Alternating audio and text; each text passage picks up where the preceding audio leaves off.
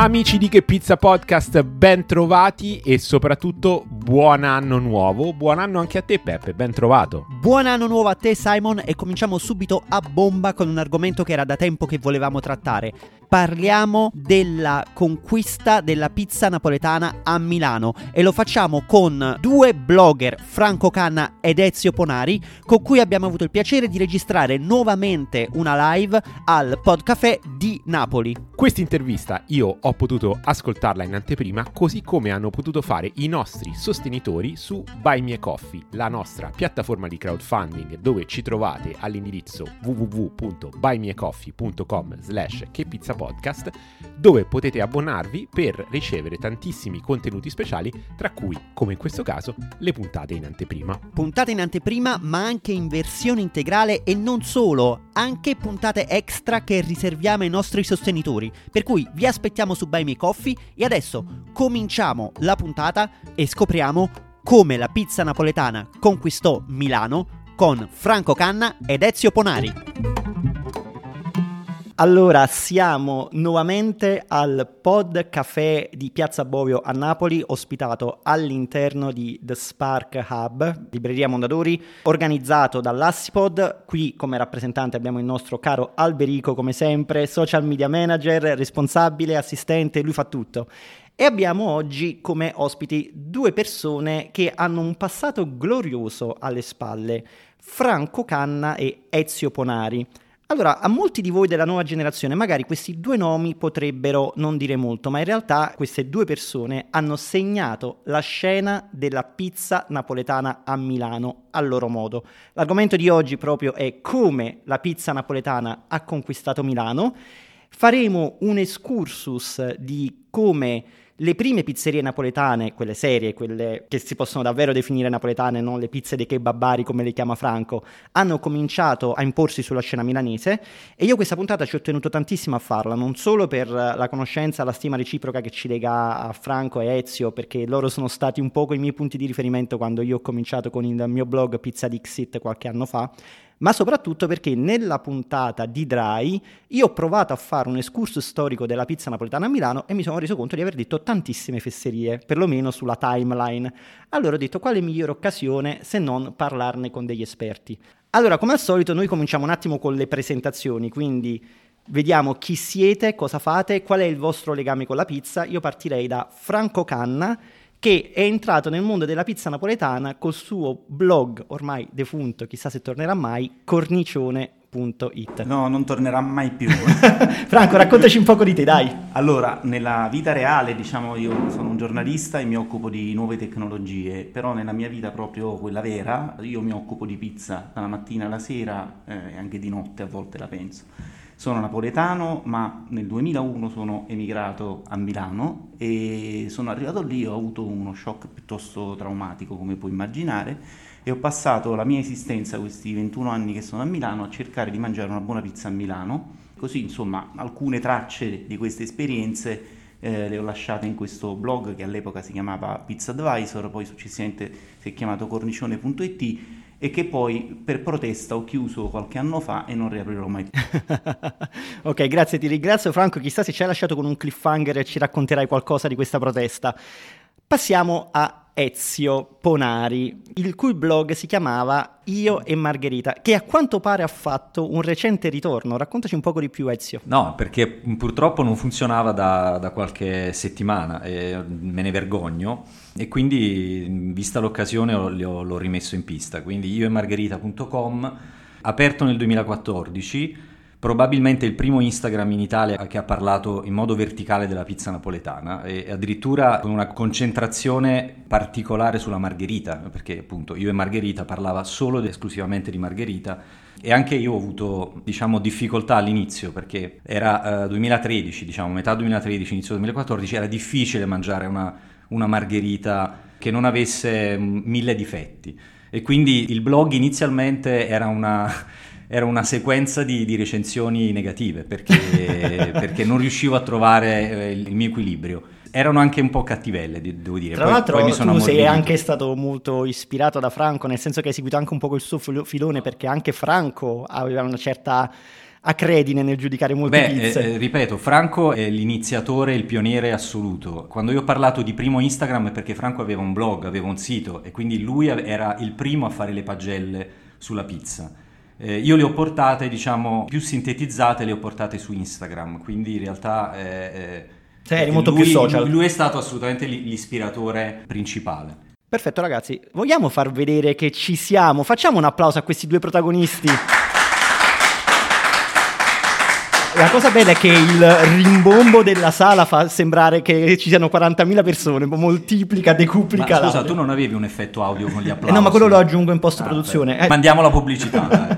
allora, andiamo avanti, quindi Fra- Allora, volevo so- sottolineare che in realtà io e Ezio eravamo acerrimi rivali, sia perché avevamo una, una sana competizione tra i blog, lui era anni luce avanti in termini di, di reach, io invece un po' meno, anche per l'impegno che ci mettevo dal punto di vista tecnico, ma anche perché avevamo delle visioni della pizza molto molto diverse. Oggi siamo entrambi due nonnetti in pensione e, e, insomma, insomma un po' come Maradona e Pelé quando si sono ritirati ci divertiamo a palleggiare abbracciati. a, a palleggiare testa a testa. Senti, da dove vogliamo cominciare? Cominciamo proprio dal fatto che voi appunto all'inizio eravate competitor, però oggi invece venite come una squadra, tant'è vero che so che vi siete divisi la sessione di podcasting dove uno racconterà gli inizi della pizza napoletana a Milano e l'altro invece continuerà con la sua evoluzione. Quindi immagino che cominciamo da te, Franco. Allora, essendo il nonno, comincio con la parte eh, più vecchia. Eh, molto velocemente. No, no, no, non ti preoccupare, prenditi il tempo che vuoi, anche perché io ho già stabilito che in questa puntata non voglio parlare, voglio ascoltare solo voi.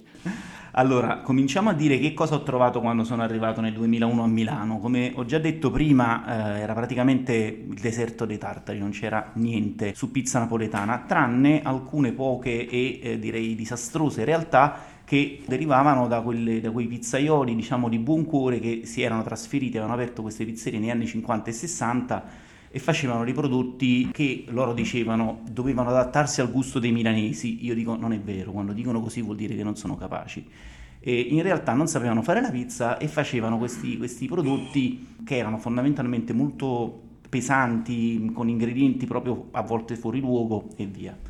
Poi l'altro pezzo di pizzerie che c'erano già a Milano erano le prime catene e mi riferisco ai vari Rosso Pomodoro, eh, la Trattoria Caprese, Puoi dirci com'era il livello medio di queste catene? allora, il livello medio di queste catene era molto basso anche in questo caso e direi che eh, sia queste catene sia eh, la precedente generazione che operava hanno molto contribuito al mito che c'è ora a Milano ancora e che dura a morire come Ezio ben sa della pizza intesa come un oggetto gommoso, indigeribile, un chiummo diciamo noi a Napoli, no?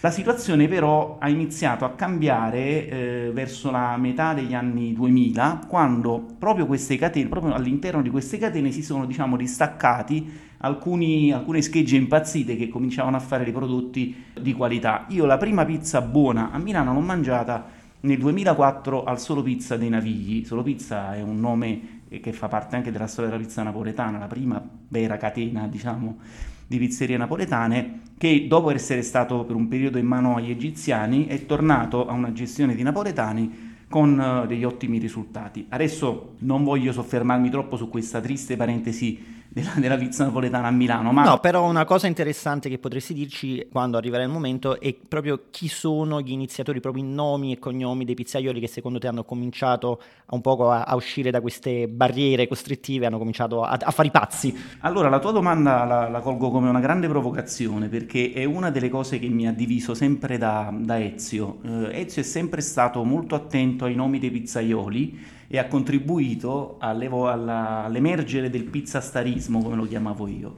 Viceversa, io sono sempre stato un, fa- un fautore della pizzeria, intesa come impresa pizzaria, all'interno della quale ci deve essere un, dire, una continuità di prodotto indipendentemente dalla- dall'attore che sta interpretando in quel momento il ruolo del pizzaiolo, mettiamola così.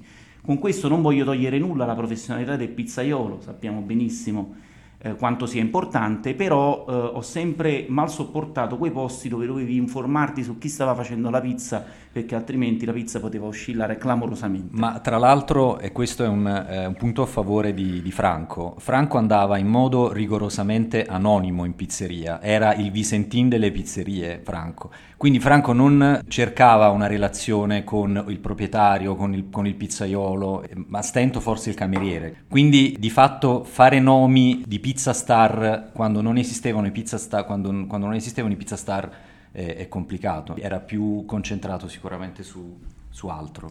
Però Giuseppe, quello che volevo dire, quando prima ho parlato un po' delle catene, ci tengo a lanciare un po' un piccolo messaggio perché ci aiuta anche a fare il passo nella prossima generazione che andremo a raccontare. E io una cosa che ti chiedo Franco, in realtà la chiedo a entrambi, visto che per me è molto importante raccontare la timeline, proprio la periodicità dell'evoluzione, quando potete per favore dateci sempre un riferimento temporale. Certamente. Adesso come vi ho detto siamo più o meno nella seconda metà degli anni 2000 periodo tra il 2004 e il 2010, grosso modo. In questo periodo, come dicevamo prima, si sono iniziate a manifestare queste prime eh, pizze commestibili, pizze diciamo napoletane, non pseudo-napoletane, commestibili a Milano.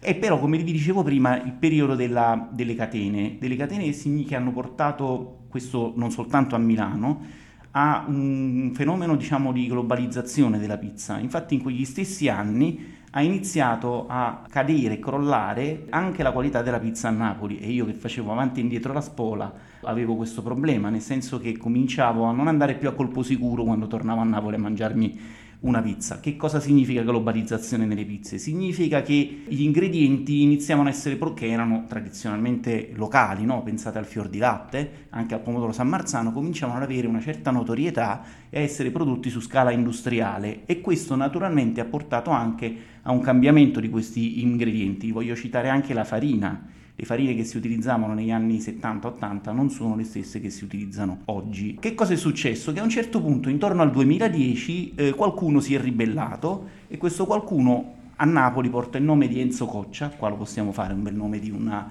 di una che è una vera pizza star, si è ribellato e ha voluto iniziare a mettere l'ingrediente al centro di un progetto pizzario, come lo chiamo io. Lo ha fatto insieme con altre realtà in ambito pizza non napoletana, Gabriele Bonci per la, per la romana e Simone Padoan, vero? Sì. Per, per, l'area della pizza classica, diciamo, del, del Triveneto. Con loro inizia, diciamo, la riscossa della qualità e della pizza cosiddetta gourmet, nasce la pizza gourmet, che poi a sua volta si è biforcata. Scusami se faccio una breve digressione, ma è fondamentale per capire dove stiamo andando la pizza gourmet si biforca tra quello che la considera un'esaltazione dell'ingrediente, della qualità, magari a chilometro zero, eccetera, proprio in reazione alla globalizzazione che a livello planetario, appunto, scusa, avevamo visto nei primi anni eh, 2000, e dall'altra parte invece chi ha in- interpretato diciamo, questo gourmettismo in chiave non tanto di riv- rivitalizzazione dell'ingrediente, ma di, come dire, rivitalizzazione dei menù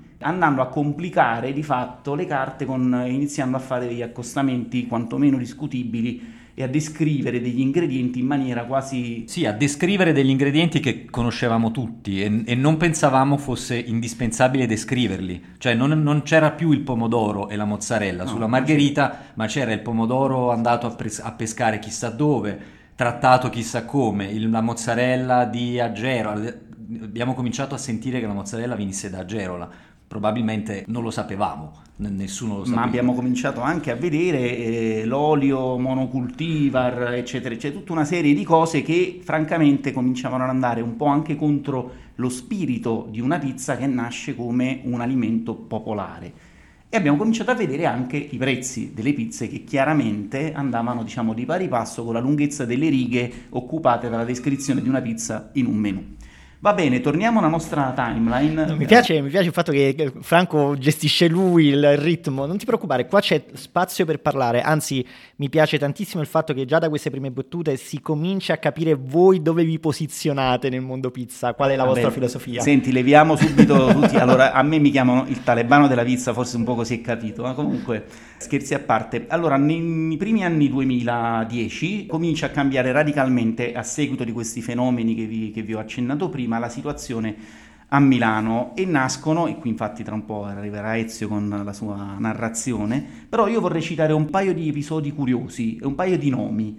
Il primo che ti voglio citare eh, risale al 2010 quando apre a Milano Shusha, che era una pizzeria di pochi metri quadrati con una cucina di dimensioni irrisorie, nella quale per la prima volta si faceva la pizza nel forno a gas, che in realtà non era altro che un forno a legna convertito artigianalmente a gas. All'epoca faceva gridare allo scandalo una cosa del genere e in realtà oggi eh, abbiamo visto che la pizza nel forno a gas è abbondantemente eh, sdoganata. La mia prima pizza in un forno a gas è stata mangiata in quegli anni là. E poi nascono tutta una serie di, di, di nomi, come per esempio i Capatosta che ne hanno aperto nel 2007, fino ad arrivare al 2012 che è una data che segna proprio una, una cesoia, un, dire, un, una linea di confine netta tra la Milano diciamo 1.0, 1.1 e una Milano 2.0 che è l'apertura di Pizza M a Porta Romana. Pizza M è una creatura di un pizzaiolo calabrese che si chiama Pasquale Cometto eh, che aveva avuto diciamo, diverse esperienze a Firenze, si trasferisce a Milano, apre questa pizzeria e inventa due cose. Innanzitutto un prodotto che era un equilibrio tra sapori fortissimi, un po' distanti da quello che è il nostro archetipo di pizza napoletana, un po' come un quadro che si mantiene in equilibrio a testa all'ingiù. Come lo tocchi può cadere, no? Però se lo lasci lì, sta lì in, in questo equilibrio fatto di forze molto forti che lo sostengono a testa in su, no? eh, e dall'altra parte un modello di pizzeria basato sull'accoglienza, che è una cosa che non esisteva, cioè per intenderci c'era la fila fuori al suo locale, che era un pub convertito in pizzeria piccolissimo, eccetera, e il grandissimo Mauro, che era lo pseudonimo che usava il, il capo, diciamo, gestore di, questo, eh, di, questa pizzeria, portava un prosecchino e una fetta di, di pizza, diciamo, ripiena a quelli che aspettavano ed è un modello che tuttora poi esiste in quella che è l'eredità, perché questa pizzeria esiste ancora e poi Pometto ha aperto tante altre pizze a Milano. Eh, la pizza di Pometto segna, direi, una importante cesuia nella... Assolutamente. Vero Ezio? Assolutamente, tra l'altro io credo che lui offrisse Prosecco e mm, appunto questi assaggi di pizza perché non credo che all'epoca la clientela milanese fosse abituata ad aspettare per entrare in un locale. La clientela milanese era abituata a prenotare qualsivoglia locale, quindi il fatto di dover attendere addirittura mezz'ora, 35 minuti, non dico un'ora perché altrimenti credo se ne sarebbero andati tutti, però anche un, un buoni 40 minuti era, era una rivoluzione per Milano, perché io ricordo che quando sono arrivato a Milano tutti mi dicevano vai assolutamente da Pizza M, vai assolutamente da Pizza M, vai assolutamente da Pizza M. Era, una, era, era un obbligo quasi assolutamente da fare. E infatti a Milano sono arrivato nel 2013-2014, quindi era, era, in quel momento, credo, l'apice della... E, Pizza M dominava le classifiche di eh, Pizza Advisor all'epoca in prima posizione, giocandosela con il pomodorino di Via Crema, che era una di quelle eh, diciamo, di quelle schegge impazzite del mondo delle catene che ti, dicevo, che ti dicevo prima. Ma dominava le classifiche anche le classifiche mainstream, diciamo. Se tu andavi a leggerti le classifiche del 2013... Gli atroci Viva Milano. I Viva Milano, i Milano Today, il Corriere, eh, Io Donna e tutte quelle cose lì,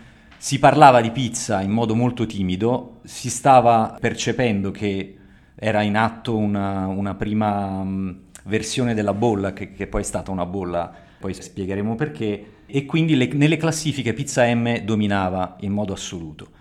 C'era un'altra pizzeria importante che eh, volevamo citare e che ovviamente veniva messa tra, se non prima, tra, primi, tra, i primissimi posti nelle classifiche mainstream sulla pizza, non in quella di Franco, neanche in quella mia, ed era Dry. Dry ha, come dire, lo, la citiamo non tanto per il prodotto, quanto per l'approccio. Ed è importante anche interessante citarla a seguito della, della citazione di Pizza M, perché Pizza M rappresentava un po' lo stereotipo della pizza folcloristica. Popolare, popolare. Non, non, non, tanto come prodotto, ripeto, quanto come estetica della pizzeria. L'estetica della pizzeria di Pizza M è assolutamente iperrealistica perché tu entri in un, in un contesto assurdo, come dire, tutte pareti gialle, magliette eh, di Maradona, magliette musica di Maradona, musica sudamericana. In, insomma, un po' quello che ho visto io durante gli anni all'estero ogni volta che andavo in qualche pizzeria No, però non era fatto in maniera, diciamo, kitsch. un, um, era una stratificazione genuina sì. di tanti elementi che caratterizzavano questo l'estro artistico di Pometto che io ho sempre definito il Salvador Dalì della pizza, ti dico la verità. No, no, infatti devo ammettere che Franco ha sempre avuto una, un grande rispetto e una predilizione per Pometto. Dry invece sovvertiva totalmente le regole estetiche della pizzeria Ora, al di là di Pizza M, ripeto che era, era praticamente l'apice di questo tipo di, di, estetica, tutte le pizzerie a Milano, in tutta Italia, erano abbastanza, come dire, dei locali abbastanza tipici, no? dei locali in cui c'erano dei tavoli Pulcinello. di marmo, c'erano il solito, n- non parliamo ad esempio dell'arredamento di Piccola Ischia a Milano che probabilmente rappresentava forse la, dire, la punta di diamante di, questo, di questa tipizzazione stereotipata, cioè addirittura Piccola Ischia aveva i balconi in cartapesta o non so in quale materiale. Sto, sto cercando di capire se per voi lo stereotipo è con valenza positiva o, ne- o accezione negativa. Ma per me l'importante diciamo è trovarsi a, a proprio agio in, una, in, un, in un contesto, quindi può essere tranquillamente ci possono essere anche i balconi con i, con i panni appesi, non è, non è, un problema. Se piace al, al, pubblico, perché no? Quello che volevo sottolineare è che Dry invece porta per la prima volta, probabilmente, il concetto di non è una pizzeria ma è tutt'altro. Possiamo Però facciamo anche le pizze. Possiamo dire che Dry declina la pizza napoletana alla milanese esatto. come locale, perché tanto per intenderci, là dentro io ricordo che sono entrato con la torcia. Quando mi arrivò la pizza, io accesi la torcia sì. del telefonino perché era tutto buio, era un posto cocktail e pizza. Era sostanzialmente un cocktail bar nel cuore di, di Brera, quindi diciamo nella, nel passeggio più, più chic, era un cocktail bar, e lo è ancora oggi, un cocktail bar molto bello. Tu vedi appena entri questo, questo bancone con un sacco di bottiglie dietro e non, non, capisci dove si mangia la pizza, cioè non riesci a, a, inquadrarlo, devi chiedere al cameriere vorrei mangiare una pizza. E lui ti porta in questa in questo corridoio, percorrendolo le luci diventano sempre più soffuse e arrivi a, a, sederti. E io ricordo che effettivamente la pizza non si vede, perché io, noi ora stiamo facendo un po' di ironia, però io non riuscivo a fotografarla. Su Io e Margherita le pizze più brutte sono quelle di Dry, perché non, riesco, non riuscivo a fotografarle soprattutto per i telefoni che avevamo nel 2014. Era, era molto difficile e col flash ovviamente sai, com- sai benissimo vengono delle foto era, era una, un'abile strategia anti, anti-blogger. Eh, sì, esatto. Se, senti Ezio, siamo arrivati al 2013. Oh, guarda, Franco ha praticamente preso piede, è diventato lui il conduttore del podcast. Io adesso vi ascolto, ragazzi. Continuate pure, non vi preoccupate. Eh, scusa, eh, ci vuole, magari ci vuole fare qualche domanda. No, no allora io no, perché... Le, le, domande non... solo, le, domande solo, alla fine. No, io perché lo devo dire per chi stesse ascoltando, un piccolo dietro le quinte. Franco e Ezio, sì, non è che si ricordano tutto a memoria, magari anche sì, però si sono preparati un bel foglio con scritto sopra, quindi sveliamo gli altarini, ci, ci sono tutte le pizzerie. Ma, ma, guarda che anche gli inviati della, della Gruber a, a, sulla 7 hanno i fogli, solo che non si vedono. No, comunque intanto io vi volevo ringraziare per questa bellissima descrizione che avete fatto di Dry, perché intanto ne approfitto per salutare Lorenzo che assieme a Edris sono stati protagonisti di una nostra puntata, ma in quella puntata noi effettivamente abbiamo parlato di pizza e cocktail senza descrivere l'atmosfera del locale, o meglio abbiamo fatto una descrizione superficiale. La vostra è stata proprio dettagliata a puntino e soprattutto condita con un'ironia che ha una certa efficacia. Sì, voglio comunque sottolineare che Dry ha avuto un successo clamoroso appena aperto, perché ovviamente era era un'idea imprenditoriale secondo me vincente, cioè aprire nel cuore del passeggio milanese un cocktail bar che facesse anche le pizze ed era pazzesco. Tra l'altro un'idea molto avanti coi tempi e che ancora oggi comunque non è largamente diffusa, quindi il fatto che siamo stati dei pionieri in un'epoca in cui comunque la pizza napoletana stava cominciando a diffondersi, sì, la dice lunga. A proposito di questo, poi ti lascio la parola sul tuo cavallo di battaglia, lo so, eh, Franco. E a proposito del prodotto, era un prodotto che piaceva molto perché non era una pizza napoletana, perché eh, Simone Lombardi aveva studiato da Padoan, quindi non era sicuramente una pizza napoletana, era secondo me la prima forma di voglio fare una, una pizza diversa, quindi voglio, fa- voglio fare una, una, pizza napoletana nella diciamo nel, nel, nella, nella filosofia dai, declinata. declinata. però a modo mio cioè declinata con farine bla bla bla l'abbiamo già detto olio di un certo tipo ma a livello anche di cottura e di impasto era, non era sicuramente una pizza napoletana. Piaceva molto ovviamente perché tu entravi in un contesto e, e sembravi di essere il, il, più, il più, figo della, della, della situazione quindi ci sta. Va bene ma torniamo a parlare di pizza. Di pizza napoletana perché eh, proprio in quegli anni iniziano anche le famose risalite ardite. Le risalite ardite che sono le aperture delle grandi pizzerie napoletane, i grandi nomi della pizza napoletana a Milano. Chi è il primo ad aprire è il grandissimo Gino Sorbillo. Che, che, che, poi tra l'altro, scusami se ti interrompo, da sottolineare che quando si parlava di fila inesistente in pizzeria a Milano, lui comunque già aveva la sua brava fila a Napoli, io già in giovinezza il sabato sera un'ora di fila me la dovevo fare. Non erano ancora arrivati i fasti del Gino Sorbillo nazional popolare e internazionale che ha portato al fenomeno di oggi, al fatto che non puoi entrare in quella pizzeria senza farti ma almeno mezz'ora di fila, almeno. Almeno. almeno. mezz'ora di fila se arrivi alle 11.45. Esatto. Però comunque all'epoca quindi stava già acquisendo quella notorietà che lo ha portato fuori i confini napoletani. Sì, è stata un'operazione anche imprenditoriale quella che ha fatto, la prima di, non so se la prima o comunque una delle primissime aperture che l'ha portato portato poi a cavalcare la scena internazionale con l'apertura a New York e in tanti altri posti. Le, però l'arrivo di Sorbillo a Milano è stato proprio un colpo, perché a parte diciamo, la mia personale esperienza che per il primo anno è stata una tragedia perché non riuscivo mai a mangiare una pizza come si deve, mi incazzavo, protestavo sul mio blog perché le pizze non erano eh, tutte uguali, alcune erano buonissime, altre no, ma al di là di questo lui porta fondamentalmente non soltanto l'essenza della pizza napoletana, ma con l'arrivo poi di Gennaro Rapido, citiamo anche il grande Gennaro, qualche, qualche, mese dopo l'apertura di Sorbillo, secondo me anche a raddrizzare un po' con una barca che faceva fatica ad andare avanti, eh, una pizza che va evolvendo nel segno della pizza a ruota di carro che oggi sta tornando in auge. Però, come ho detto, è stato il primo di tanti, perché poi nel 2016 è arrivato, grazie ai miei appunti, posso dirvelo con precisione, Starita e nel 2017 anche l'antica pizzeria da Michele franchising. Notare che è calato proprio il tono e si sente un velo di tristezza nelle, nelle parole di Franco. Su, su, questo io vorrei, veramente io sono rimasto traumatizzato da questa apertura, eh, Peppe, perché quando ha aperto da Michele a Milano, da Michele è, allora, era una pizzeria popolare, in un luogo popolare, in un locale con i tavoli di marmo, senza nemmeno i coperti, con i tavoli condivisi e la pizza che costava poco.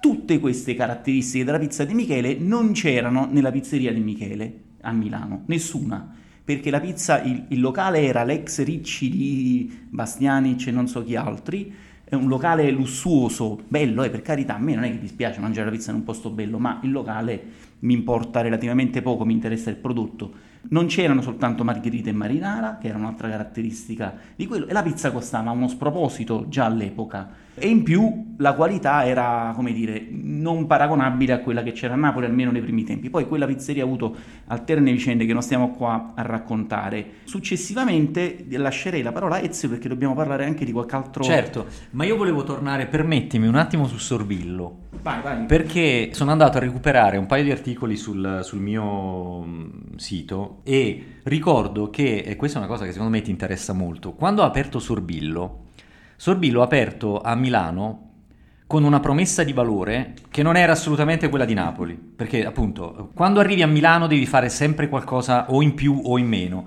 Sorbillo aveva aperto ti, adoro, ti adoro. con con una cosa incri- interessantissima, solo 500 pizze al... Erano 400, 400. e stava, stava scritto impasto fatto a mano. Fatto a mano, quindi la promessa di valore era non uso impastatrice, quindi farò l'impasto a mano, come se questa cosa fosse un valore aggiunto, un valore aggiunto no? nel senso che il cliente diceva ah, impasto a mano, interessante, andiamo a provarla. E infatti... Poi, sì, poi quando fu, diciamo, posso dirlo, sbugiardato, perché non era possibile pensare all'impasto per 400 pizze che poi poi erano molti di più, fatto a mano, specificarono che era stagliato a mano e va bene, eh, che è una... Quindi, quindi il, eh, vedi come è importante il marketing, no? Quindi tu apri a Milano, tra l'altro a, a due passi dal Duomo, e dici solo 400 pizze in pasto a mano. Eh, un'idea, un'idea, un'idea, pazzesca, assurda. E infatti anche, anche da Sorbillo c'erano Code. code di turisti milanesi, eh, oriundi, eccetera, eccetera. Tutti quanti, io, fa, io, ste, io, stesso ho fatto un sacco di code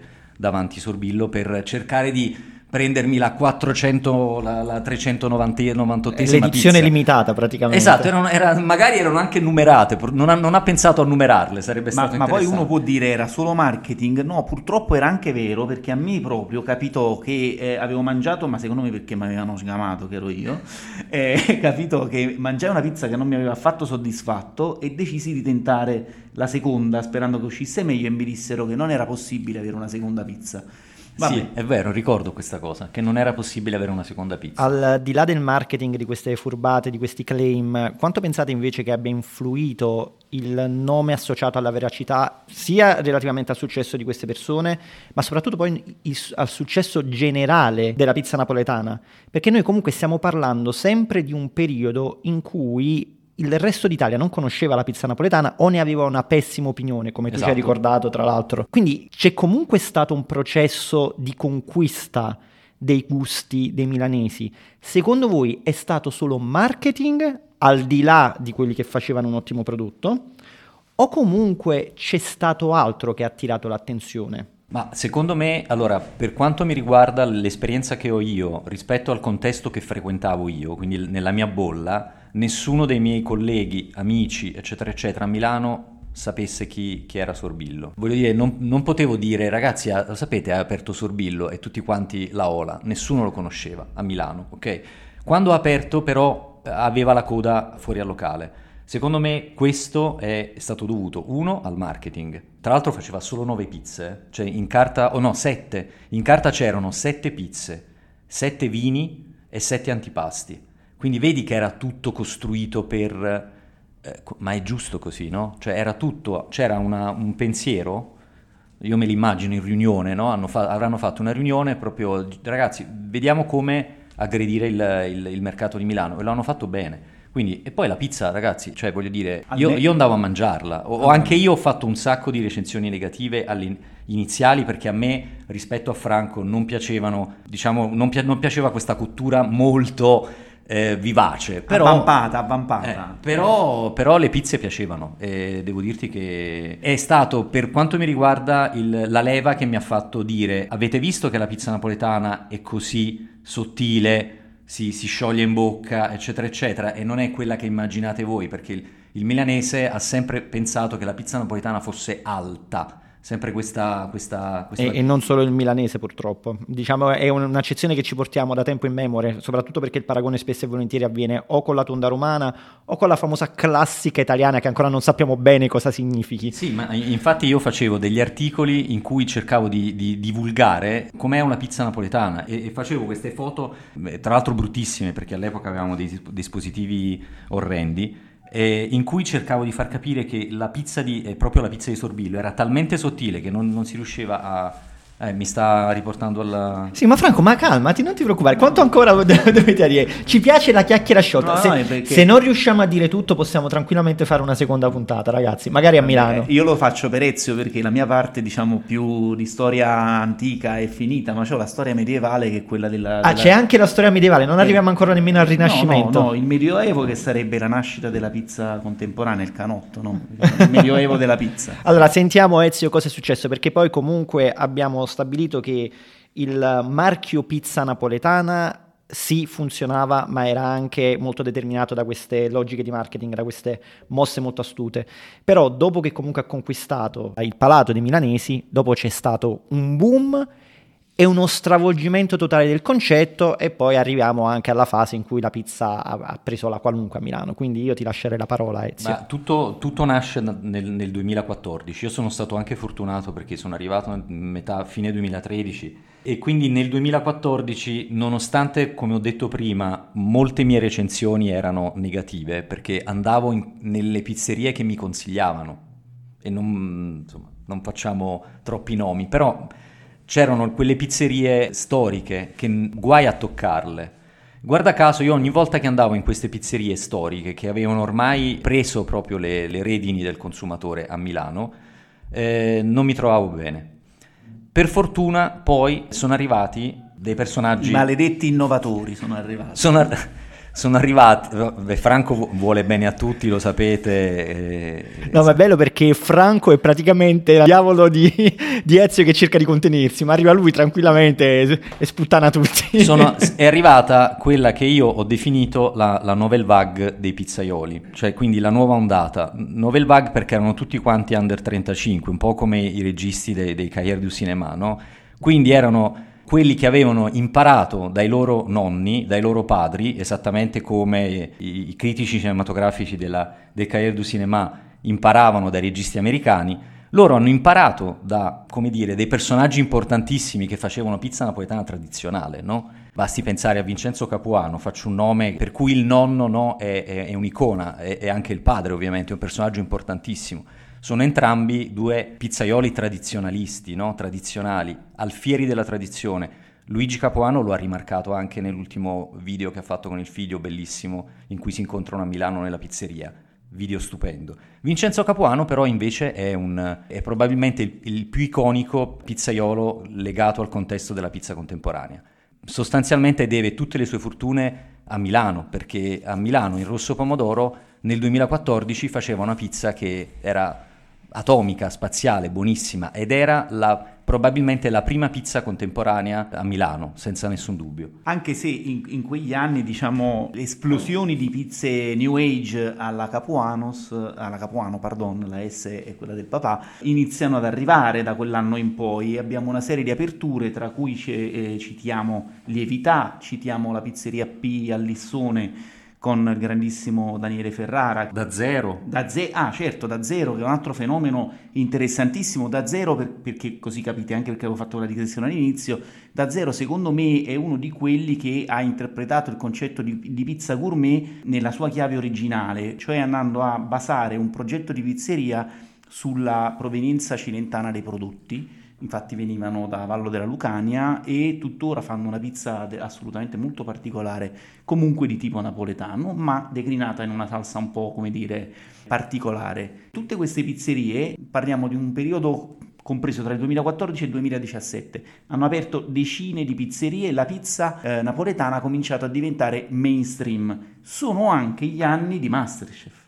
È inutile che ci giriamo intorno, il pizzastarismo di cui parlavamo prima, è figlio uh, del, dello scefismo che, che, che, insomma ci ha contagiato tutti quanti in quegli anni, con la differenza che appunto la pizza, prodotto popolare, allora il mio soprannome, oltre che talebano, è Funicuni Funiculà, Napoli, Nanda Cagnà, eh, io diciamo non, non, ho vissuto bene questa, questa, fase perché l'ho ritenuta proprio uno stupro della tradizione, per usare una, una metafora diciamo delicata, però oggettivamente anche nell'ambito di questa pizza New Age c'era chi la faceva con un certo rispetto delle tradizioni e tutti i nomi che abbiamo citato finora lo facevano e chi invece si è divertito a costruire i palazzi a tre piani, diciamo, eh, Ezio, vedo che ridi sotto i baffi. Va bene, allora senti, devo dire che noi l'arrivo della pizza contemporanea a Milano l'abbiamo raccontata, ci piaceva però se sei d'accordo Giuseppe. Eh, io nostro... sono d'accordissimo, cioè, no, il podcast è vostro ragazzi, conducetelo anche voi a questo no, punto. ci piaceva eh, fare una piccola digressione, siccome stiamo seguendo un po' un filo conduttore anche concettuale,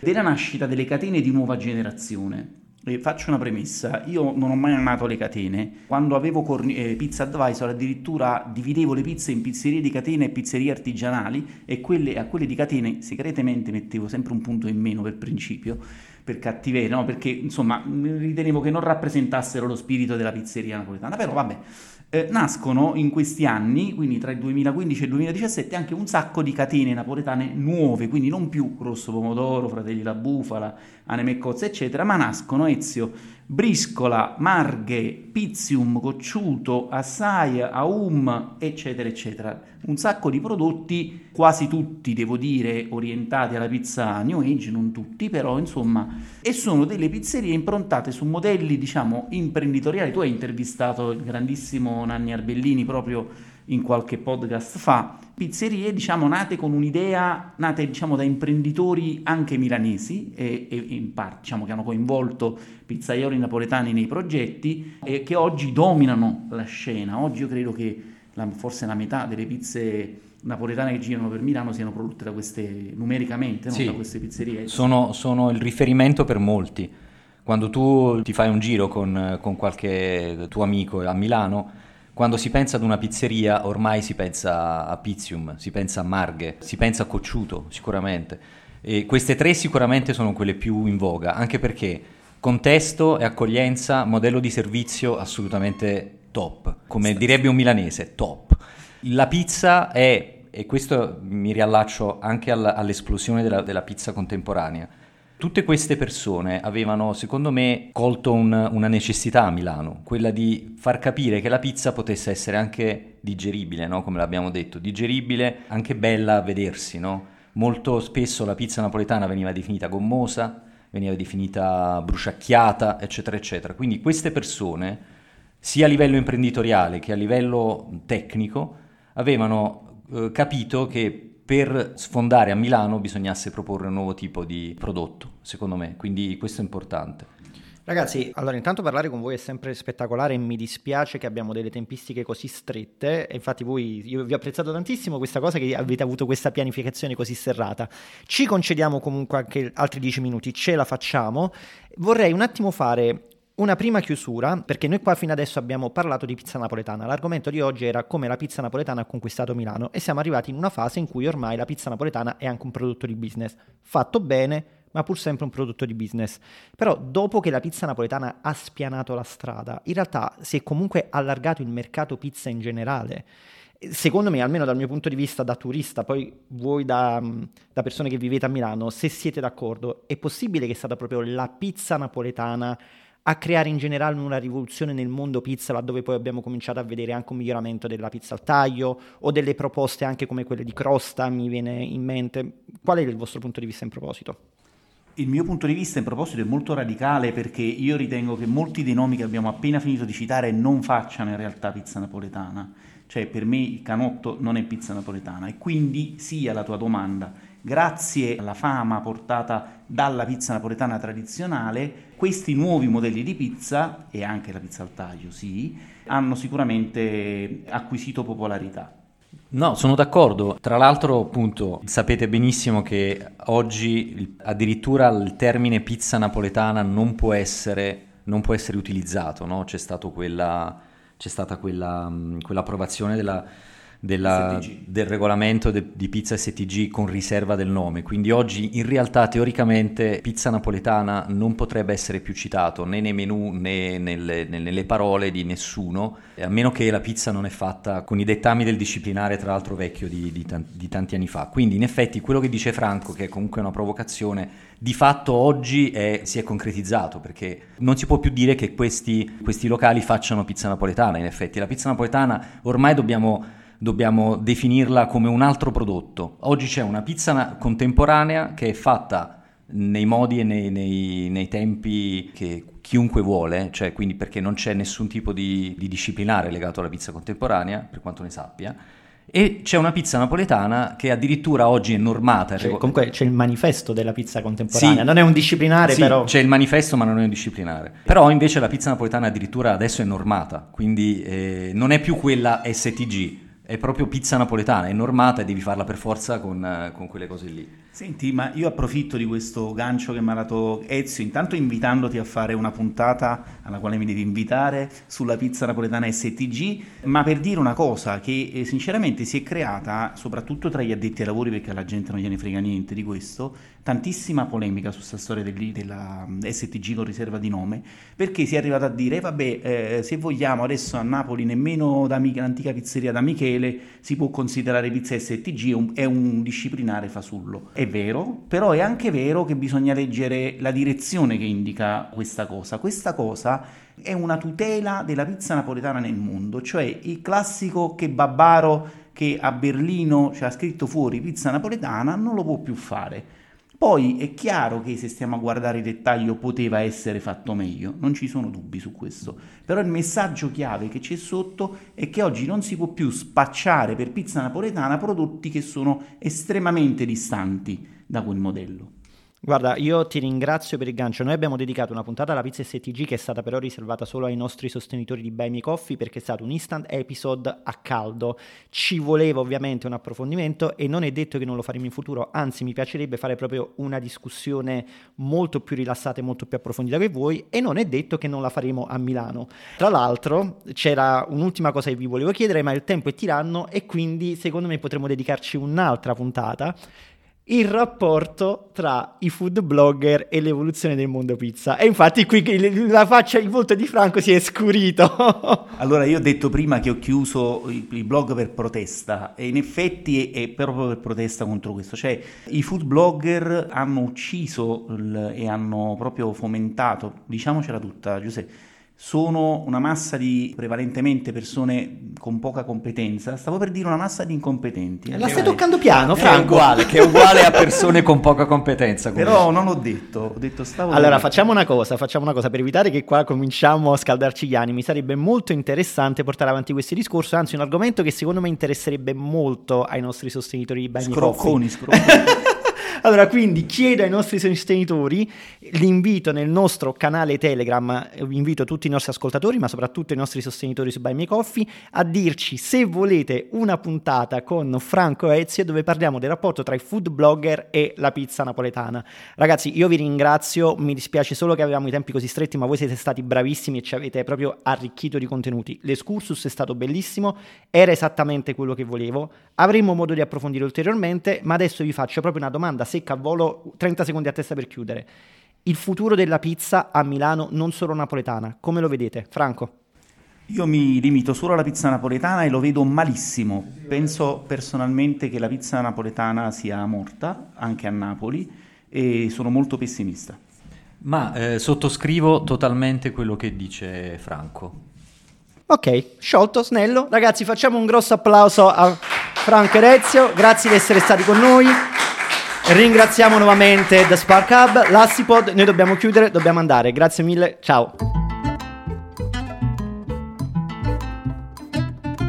Due grandissimi personaggi, Ezio e Franco, veramente simpatici e una miniera di informazioni. Non vedo l'ora di conoscerli personalmente e ovviamente mangiarci una pizza insieme. Se questa puntata vi è piaciuta come è piaciuta a me e se volete esprimere tutto il vostro apprezzamento per il nostro podcast, vi invitiamo a lasciarci un rating, un giudizio sulla vostra app preferita da cui ascoltate i podcast. Su Spotify, ad esempio, potete lasciarci un rating da 1 a 5 stelline. Vi consiglio di lasciarci lasciarcene 5. Su Apple Podcast, oltre alle stelline, potete lasciarci anche una recensione e lo potete fare anche su tantissime altre piattaforme, tra cui Amazon Music e così via. Vi ricordiamo come sempre anche di venirci a fare compagnia sul nostro canale Telegram e il gruppo Telegram e di seguirci anche sui nostri profili Instagram e TikTok.